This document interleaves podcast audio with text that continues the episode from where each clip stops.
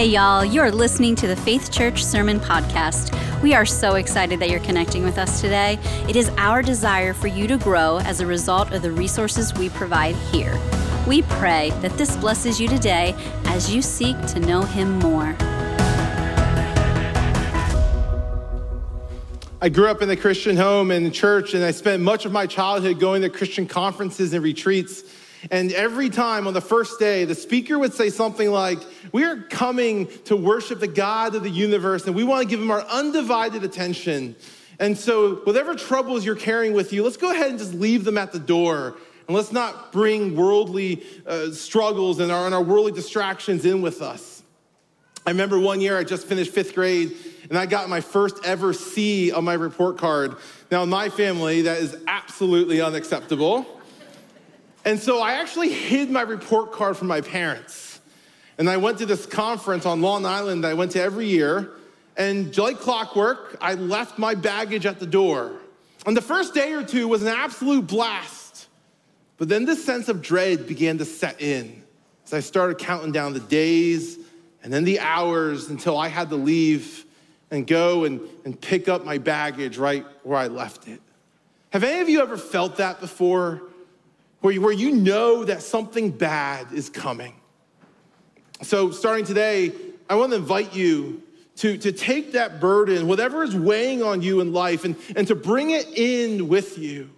Because when we come here, when we gather, we are coming to encounter Jesus. And, and throughout scripture, people brought their burdens to Jesus because where else would you want your burdens to be than before the God of the universe?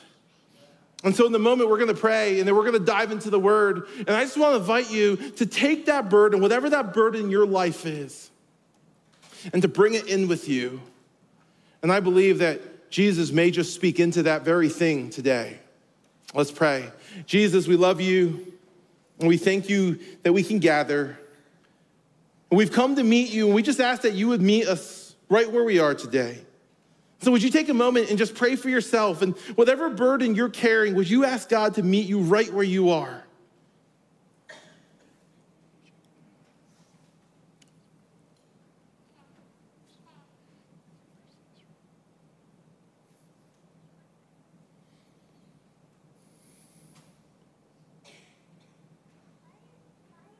And then would you take a moment and pray for me that these would be God's words and that they would be helpful to you?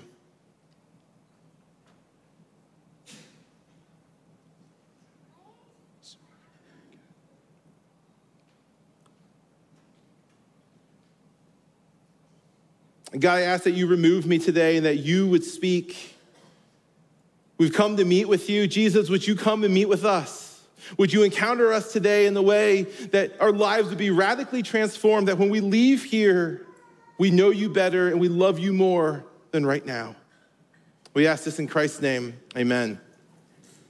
We're wrapping up a series called Living Wisdom. So if you have your Bibles, go ahead and open them up or turn them on to Psalm 131. Now, this is a very short psalm, so I'm going to read the entire thing. This is the word of the Lord. My heart is not proud, Lord. My eyes are not haughty. I do not concern myself with great matters or things too wonderful for me. I have calmed and quieted myself. I am like a weaned child with its mother. Like a weaned child, I am content. Israel, put your hope in the Lord, both now and forevermore. David is pointing us towards contentment. And just as I invited you to bring your burdens into this, David comes into this with his own burdens. And in the midst of those burdens, he is able to find contentment. And so let's try to understand that today. Now, I have a confession to make. I have always struggled to love the Psalms. And the big part of that is that they just didn't really make much sense to me. So take a look at verse 2, for example. I am like a weaned child with its mother. Like, what does that even mean? Right? No one talks like this today. Try fitting weaned child into your Monday morning staff meeting. See how that goes. Right? Or your next date night. Hey, how was your weekend? It was fantastic. I feel like a weaned child. So, what does David mean? A weaned child is a child that has just stopped breastfeeding. Now, there is a, a, debate, even among biblical scholars, about at what age a child stops breastfeeding. And we are not going to engage that debate today. but the reality is that the age of this child is actually irrelevant to the point that David is trying to make. It's important to remember here that the Psalms are songs and, and, and poems. And so, just like we use imagery and analogy in the songs that we sing, David is doing the same thing here in Psalm 131. This psalm is a, is a psalm of contentment and hope. And so David compares this contentment, this overwhelming sense of peace and hope, to that of a weaned child with its mother. And so now the question is but why? Why would David draw this analogy to a weaned child? So when a child is newborn, it can get fussy. It cries when it wants to eat, cries when it doesn't want to eat, it cries when it wants to sleep, it cries when it doesn't want to sleep. But a weaned child has learned to trust its mother. As long as it's with its mother, it knows that it will be taken care of and it knows that everything will be okay. Fundamentally, a weaned child is content. If we go over to our children's ministries and we survey or poll the kids there, how many do you think are concerned about inflation? Or gas prices? Do you think they're worried about how they're gonna pay their bills this month? Or if they're ever gonna get married and have their own family? But do you know what will worry them? If mom or dad or grandparents don't come pick them up after service. But as long as they're with mom or dad, all is well with the world. And David compares his contentment and his peace to that. And he says, I have peace like a child has. And I don't know about you, but I want that. And so when we look here at Psalm 131, we see two things that keeps David content. In verse 1, David begins this psalm by saying, "My heart is not proud, my eyes are not haughty." Notice here that David does not say, "My lips are not boastful." or my actions are not arrogant, or my leadership is not egomaniacal. But instead, David says, My heart is not proud, and my eyes are not haughty. David is content because his heart is not proud. What we often do is we take boasting and arrogance and ego and we separate it from pride. And we're told that pride is a good thing as long as it doesn't become arrogance. But the reality is that boasting and arrogance and ego is merely the outward expression of the pride that's already within us. To put it in other words, boasting and arrogance and ego are the symptoms, but pride is the disease that robs us of our hope. And so David is uninterested in treating symptoms, he's going right for the disease. Another way that pride often manifests itself in our society and in our lives is as insecurity. And we often miss this because insecurity looks like the opposite thing of, from arrogance. Some of us look at ourselves and we think, hey, look how great I am, I've made it. And some of us look at ourselves and we think, look how pathetic I am, I'm never gonna make it. But they're really two sides of the same coin. And if you look at those two sentences, you realize that the main character, that the subject in both of them is us. But David says that his first step toward contentment is that he isn't solely focused on himself. God does not mince words when he talks about a proud heart and haughty eyes. A few weeks ago, Pastor Joe preached out of Proverbs 6. In the Proverbs 6, there is a list of things that God hates. And the first thing on this list is haughty eyes. In Proverbs 3, it says that God opposes the proud. Later in Proverbs 21, God tells us that haughty eyes and a proud heart are sin and pave the way for wickedness. So God hates pride, He calls it sin and wickedness, and He opposes those who hold on to it. See, we live in a society today that teaches us the opposite. That says the keys to contentment or the keys to mental health is to be proud of yourself. How often do we hear, be proud of who you are, take pride in your accomplishments, be proud of your progress, and yet that is completely opposite of what the Bible teaches. And I've realized that that may be a difficult truth to swallow today, but it's right here in the text. My heart is not proud, my eyes are not haughty. The first step to David's contentment is that his focus is not on himself. So, what does that look like for us today? There's a story that has resonated with me about Walt Bettinger, who's the CEO of the Charles Schwab Corporation. And he was talking about a upper level business strategy class that he took his senior year of college. And this is what Mr. Bettinger had to say. I had maintained a 4.0 average all the way through, and I wanted to graduate with a perfect average.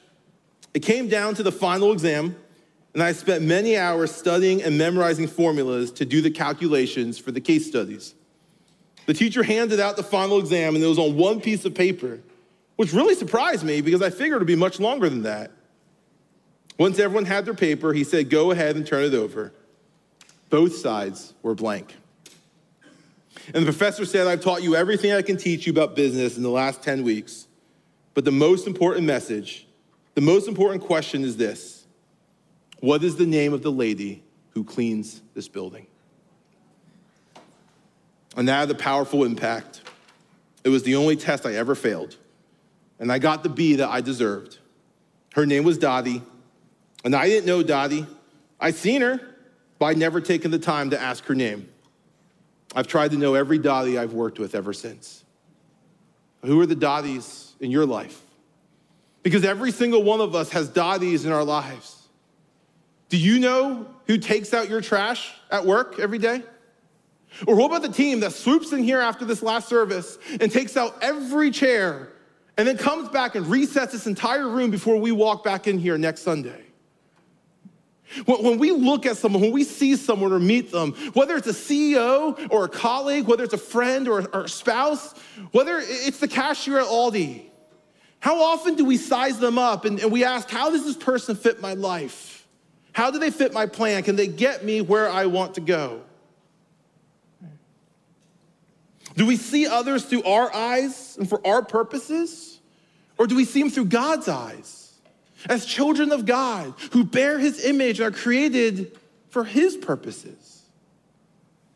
Counter to everything we're taught today about focusing on ourselves and, and building out our experience for our future, David tells us that his first step to contentment is taking the focus off of himself.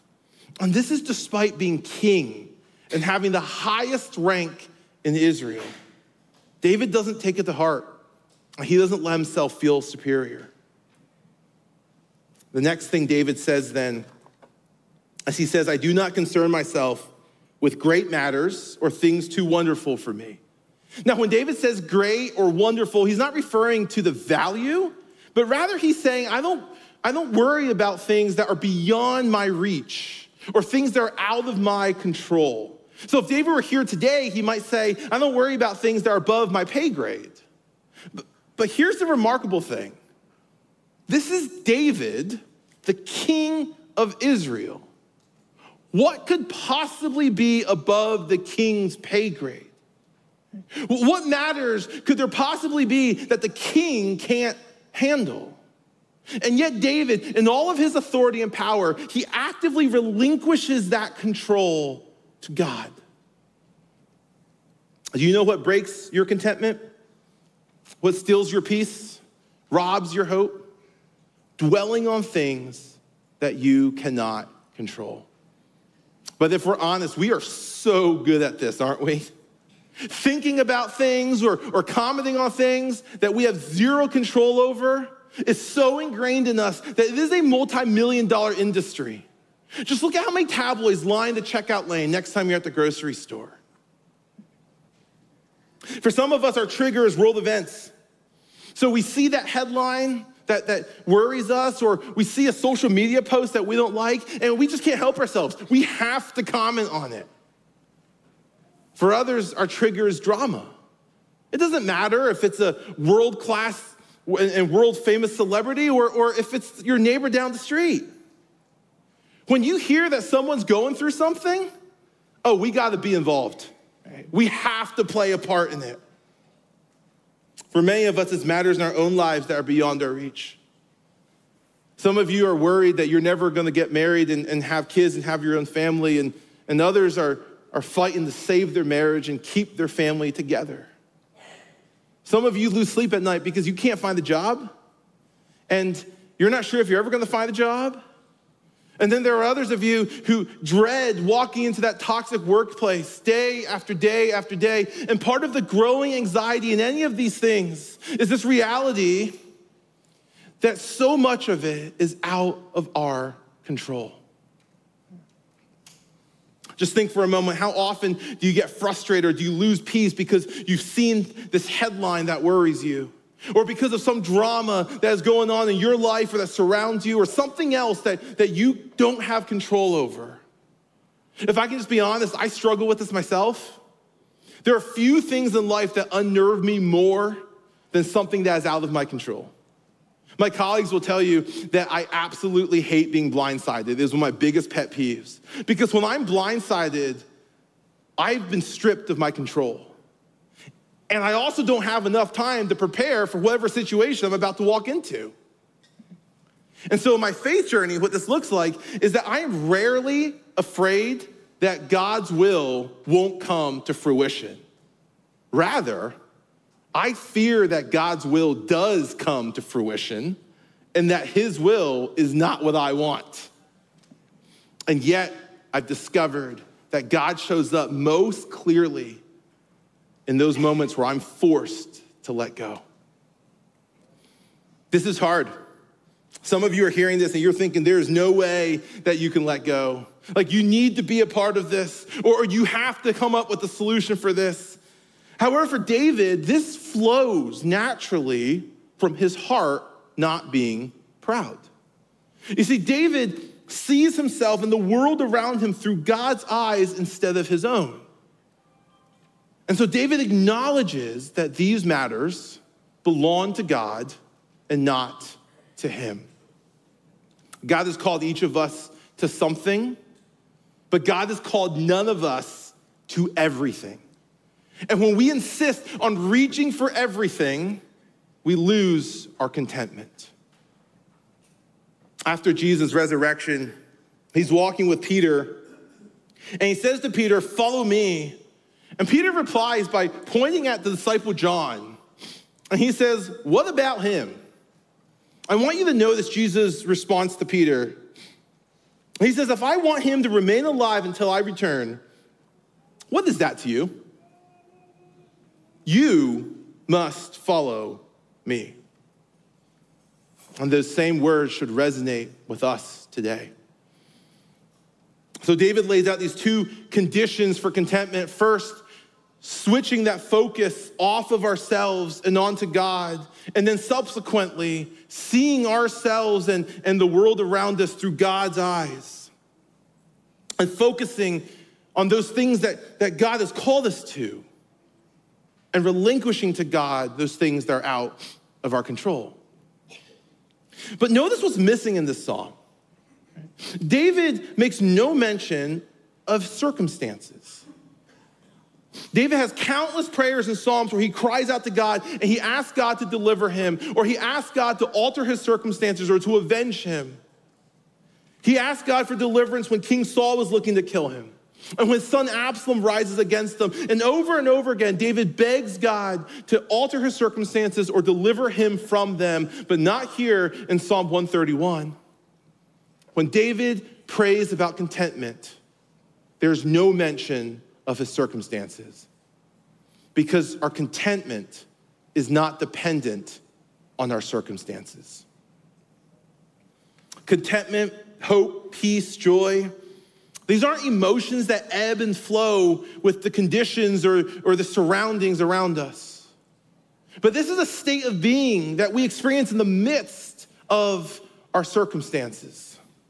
Society they tells us that if you're lonely, contentment comes in the relationship.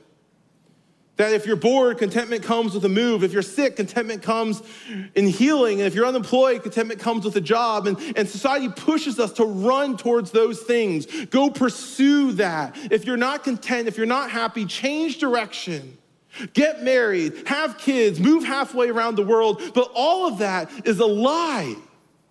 Because here's the truth if you're not married single, you're not gonna be, or if you're not content single, you're not gonna be content married. If you're not content without children, you're not gonna find your contentment in having kids. If you're not content in the Lehigh Valley, you're not gonna find it moving halfway around the world. If you're not content in the midst of illness, you're not gonna find that contentment in getting better.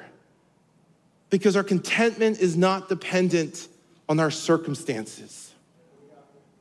Rather, we find contentment when we shift our focus off of ourselves and onto God. Seeing ourselves and seeing this world around us through God's eyes. And then we, experience and we share His love in the midst of those circumstances. For some of you, this, this could be an encouragement because you're journeying through some heavy, heavy stuff. Be reminded that, that your contentment is not dependent on those circumstances. Your contentment is not on the other side of these things. It is here, it is now, it is available. Bring your burdens to Jesus. And some of you are going through some hard things because of your own doing. You're the one that broke a relationship. Or you've gossiped and hurt someone. You've caused pain in someone's life. And as a result, you've lost your contentment. Okay, bring that burden to Jesus. Some of you have lost contentment because of the sin that you're living in. David, as he writes this, there have been times in his life that, that his life gets messed up because of his own doing. David gets this because he has been both the victim and the perpetrator. And here's what the awesome thing about the kingdom of God is, is that God sees all that and God welcomes all that. And God says, if you've lost contentment, if you've lost peace for whatever reason, come to me. And let's work through that together. So for some of you, your contentment, your joy today may be found in repentance and coming to God and saying, God, I'm a sinner. And I'm living my life in ways that, that I don't want to live anymore. Would you forgive me? Would you help me? And for some of you, this, this could be your wake up call because you've been diligently building your life, believing that you'll be content when, when all those circumstances are finally arranged in the right order. But when you get there, you can't find it. And, and you can't find peace or hope. And, and, and you're, you're wondering why you're not content. And I know because I've been there. But don't take my word for it. In 2005, NFL quarterback Tom Brady was only 27 years old, but he already had three Super Bowl rings, was Super Bowl MVP, and had multiple accolades to his name. That year, he sat down with 60 Minutes and was asked what he learned about himself amid his rise to the top of the NFL. And this is what he said why do I have three Super Bowl rings and still think there's something greater out there for me? I mean, maybe a lot of people would say, hey man, this is what it is. I've reached my goal, my dream, my life. Me? I think it's gotta be more than this. I mean, this can't be all it's cracked up to be. I mean, I've done it. I'm 27. And what else is there for me? There's this famous children's book, and maybe some of you remember reading it or reading it to your kids. It's called If You Give a Mouse a Cookie, one of my favorites. And the book starts off if you give a mouse a cookie, he's gonna ask for a glass of milk. When you give him the milk, he's probably gonna ask you for a straw. When he's finished, he'll ask for a napkin, and so on and so on. At the end, the mouse draws a picture. He wants to hang it on the refrigerator. And the book closes by saying, Then looking at the refrigerator will remind him that he's thirsty, and he'll ask for a glass of milk. And chances are, if he asks for a glass of milk, he's gonna want a cookie to go with it. A simple children's book with so much truth. We can't earn, achieve, build our way to contentment. Because if we build this way, the moment we get there, we realize that contentment is just a little bit out of our reach. And when we get there, we realize that it's just a little bit out of our reach. David closes out the psalm by calling on his people to put your hope in God. Contentment, simply stated, is putting our hope in God. And so here's a couple of practical ways that we can do that. Number one, unplug. There are two things that social media has done very well in our society.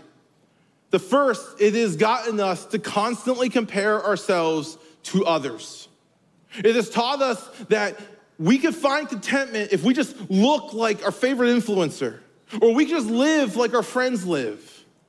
And it's conditioned us to, to look up to some people and then look down on others, all based upon what we see on our screens. The second thing social media has done is it tempts us to respond to every headline that we see come across our feed. It stirs our emotions and it moves us from loving our neighbors to hating our neighbors and from loving our enemies to believing that there are people in this world that even God cannot love. And what it does is, is it creates these rifts, and I've seen it do this, it creates these rifts in families, and then it robs hope from people. Do not allow yourself to be ruined by something that you cannot control. Some of you need to go home today and delete your social media accounts. Some of you need to delete the apps off your phone so that when you log on, you got to do it through computer. Some of you need to set screen time limits on your phone. You know what you need to do, so stop making excuses and do it. The second thing that we can do is we can come to God. When David says, put your hope in God, he reminds us that, that those things that are out of our control are not out of God's control. We start off today by saying, when, when we come here, let's not leave our baggage at the door.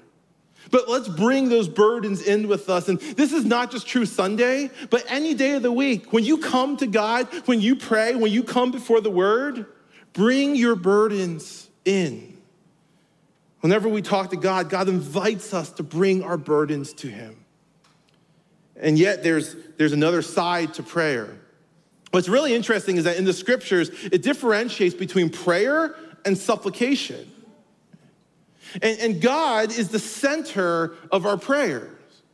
But when, if the only time we ever come to God is to ask for things, then we become the center of our prayers and of our faith journey. So God invites us to bring our burdens to Him, and yet prayer is something more. It is our conversation, it is our fellowship with God. So try this take some time every day to just talk to God.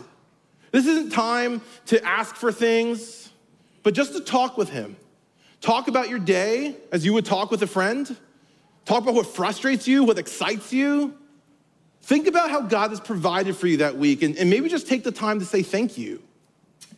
This is our fellowship with God. And here's the thing as we begin to fellowship with God, you will find that, that we begin to unite with God. And as we begin to unite with God, we begin to see ourselves and our circumstances as our loving Heavenly Father sees them. We live in a society that teaches that the keys to contentment are to be proud of yourself and if necessary, to change or alter your circumstances. And a lot of people pay a lot of money to get that advice.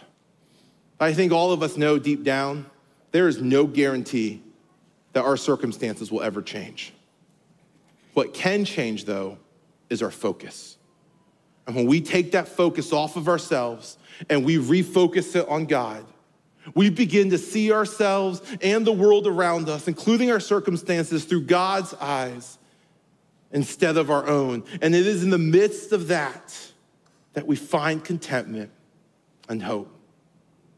It's as the hymnist writes Turn your eyes upon Jesus, look full in his wonderful face, and the things of earth will grow strangely dim in the light of his glory and grace. Let's pray. Jesus, we love you. And we confess that we often make this about us. And so, God, we just ask that, that you would redirect our focus, that would be less of us and more of you. And God, there's so many of us here that are carrying burdens. And God, would you just carry those for us? Would you pick up those burdens and, and would you direct our focus to you and help us to follow you and help us to walk with you? And as we leave here, God, will, we be, be laser focused on you? And would you take those burdens from us? And would you help us rest in that contentment and rejoice in that hope? We love you, Jesus, and we pray these things in your precious name. Amen.